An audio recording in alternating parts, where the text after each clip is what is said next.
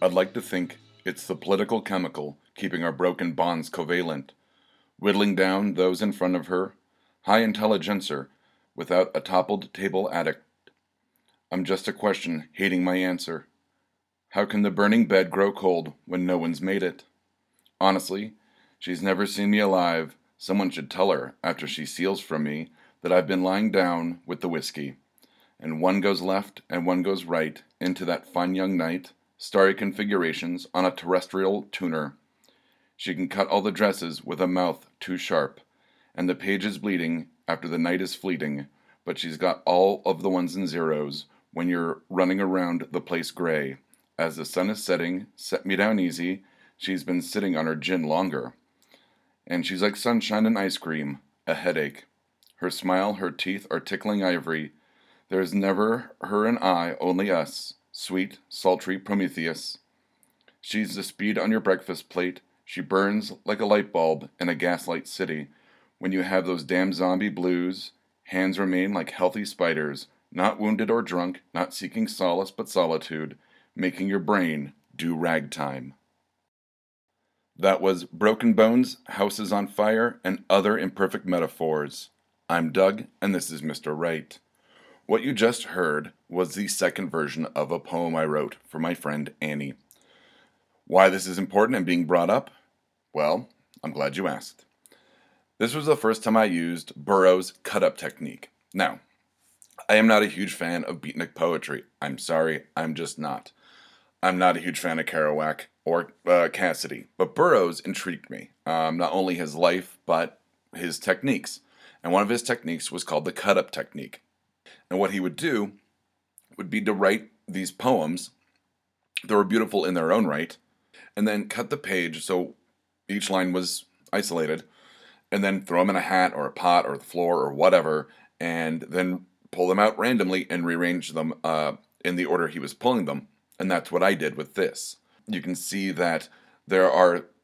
I'll, I'll give you a, a bit of the how the sausage is made on this one. I know some of the lines ended up working great together after the cut up technique, and some of them did not. There's the line, her smile, her teeth are tickling ivory, and originally the following line was making your brain do ragtime. Well, obviously, those two are like eight lines apart in the cut up technique. It didn't really work. I still like it. Uh, I think it's a great piece. But there you have kind of the con of the cut up technique. A pro would be, let me see if I can find one.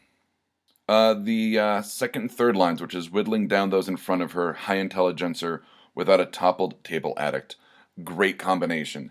But this was hugely, uh, hugely influenced by Burroughs' cut up technique, something I'd never done. And this I had done it with another piece before this to practice and it didn't turn out great and I was a little upset and I went maybe this isn't for me or you know maybe it, it, I just don't have it in me.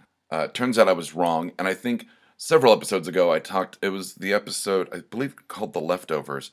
Not n- no, maybe it wasn't The Leftovers. It was the one where I read The Man with uh, the Man Without a Face or The Man with the Broken Face rather and Timelessness where I said sometimes having these little things just hold on to them because maybe they'll work, maybe they won't. And basically, I wrote a new poem and then tried the cut, uh, cut cut out technique again, and it worked. And that's where you get broken bones and houses on fire. So, uh, and of course, the title is uh, long and esoteric, uh, based on uh, my influence from Charles Bukowski, another amazing poet. So I'm going back to poetry, obviously, on this episode and uh, but it took me weeks um, to get a piece the original the original version of Broken Bones um, to get it to how I wanted it to be ready for the cut up technique, and then I actually had a coworker. I chopped it up and had her pick the um, lines out, so um, there wouldn't be a chance of me going. You know that next line's not going to work because you're going to want to do that. Um, so I had someone else do it, so I was kind of held accountable for the uh, 100% creativity ratio on this, and uh, it turned out really well. This is going to be a short episode. I have a ton of things to do in my personal life. I just got done recording an episode of Damn, which is my therapeutic podcast, and I talk about how I just don't have the time right now due to some uh, personal issues. Nothing's wrong. I'm fine. Really, the the takeaway from hearing Broken Bones for you, the audience, and the takeaway for me for doing Broken Bones, and uh, which was the second attempt at, at Burroughs' cut up technique, would be try something new. Step out of your comfort zone. The worst that's going to happen is I'm going to ball up the first poem and toss it in the trash, or toss it in an idea dump or a, you know an unfinished projects folder I have, and just let it sit and possibly rot, but sit and you know maybe I'd come back to it and try it again, and knowing having had the experience of going okay it didn't work with piece A, but maybe piece B or C will come out and, and work, which it did. And that's a great experience. So that that way, if I use the cut up technique cut up technique again, I can look at a piece and go, that's not gonna work. Push that to the side. Write another poem. Yes, this one will work.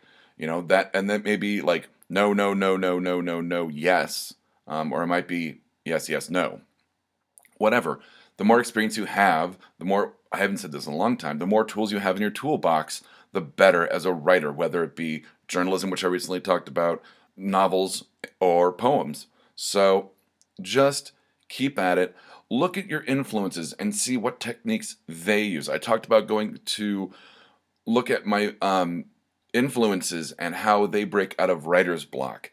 I look at, you know, people like Blake Schwarzenbach and Burroughs on how they used cut up technique on their poems and lyrics and and I and they get these amazing things out of them. And I guarantee you, I, I haven't probably seen for every success. There's probably like three or four failures that you'll never see, but those successes have influenced me and drive me to want to make my own successful pieces. So that should be your takeaway for trying something new, like the Burroughs cut up technique. Don't be afraid to fail, and don't be afraid to succeed either. So, this is Doug from Mr. Wright saying, Remember, you keep writing, they'll keep reading. Write on.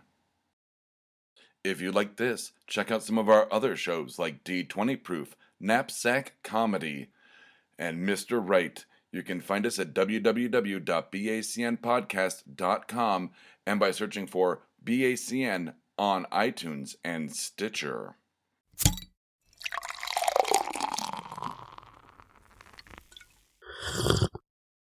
Oh, yeah.